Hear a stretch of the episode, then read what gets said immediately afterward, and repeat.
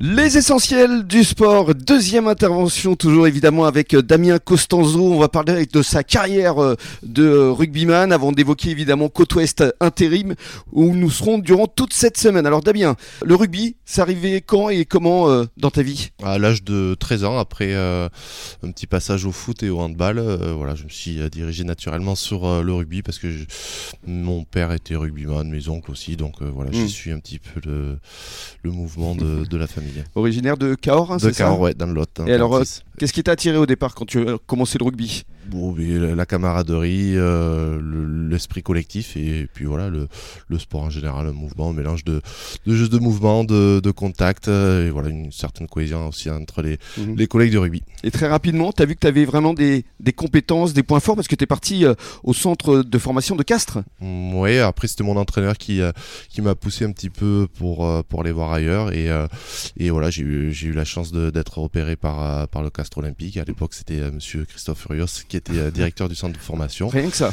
voilà, et, euh, et donc j'ai tenté euh, l'expérience pendant deux ans au bord du Tarn. Oui, et puis par la suite, directement le top 16 à l'époque. Oui, après, après deux, deux, années au centre de formation à Castres, j'ai souhaité revenir un petit peu plus près de chez moi, donc je suis atterri à, à Agen, au SUA, et, j'ai continué mon apprentissage et j'ai signé mon premier contrat pro, et j'ai fait quelques apparitions hein, à l'époque ouais, qui s'appelait le, top 16. Mmh, top 16. Top 14. Et après, c'est devenu le top 14. Absolument.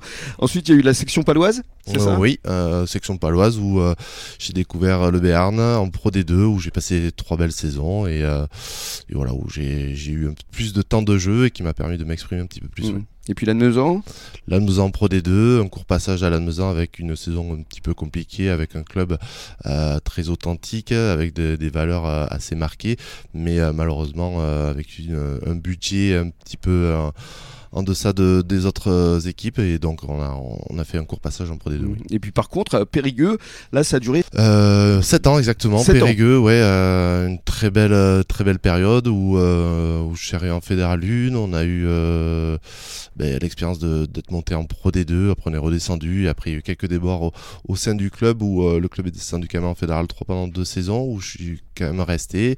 Et voilà, en tout une, expérience de, de 7 ans en mmh. Dordogne. Et alors comment tu es arrivé ici euh, sur le, bassin d'Arcachon et plus précisément au RCBA mais la petite histoire, c'est que depuis 2011, j'étais plus ou moins en, contact avec le club. Euh, à l'époque, on m'avait sollicité, j'avais refusé parce que ben, je venais juste de m'installer en Dordogne et mon, projet professionnel euh, débutant, je ne pouvais pas me permettre de, partir comme ça.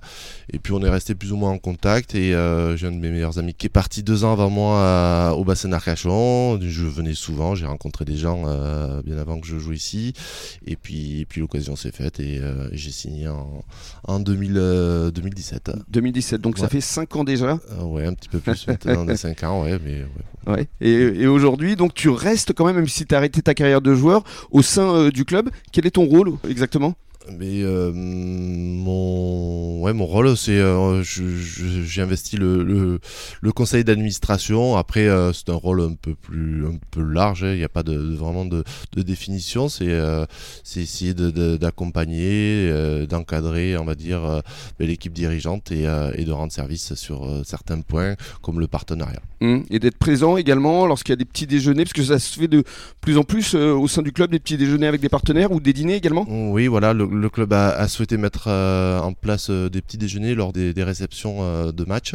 Donc la semaine, le vendredi matin, de, 8h à 10h, afin que les, partenaires ben, voient un petit peu le fonctionnement du club, le discours des, coachs et du manager, et aussi ben, pouvoir se rencontrer en tant que partenaire. Mmh. Début de saison plutôt compliqué quand même pour le RCBA Ouais, compliqué. Hein, voilà, l'apprentissage national 2, mmh.